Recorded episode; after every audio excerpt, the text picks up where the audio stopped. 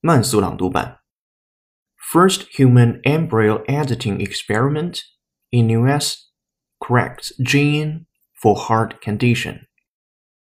Scientists have successfully edited the DNA of human embryos to erase a heritable heart condition that is known for causing sudden death in young competitive athletes, cracking open the doors to a controversial new era in medicine.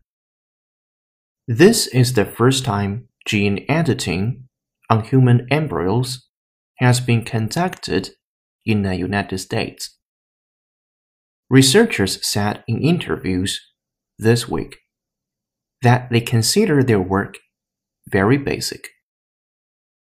The embryos were allowed to grow for only a few days, and there was never any intention to implant them to create a pregnancy. But they also acknowledged that they will continue to move forward with the science, with the ultimate goal of being able to correct disease causing genes in embryos that will develop into babies. 本期节目就到这里，恭喜你又进步了。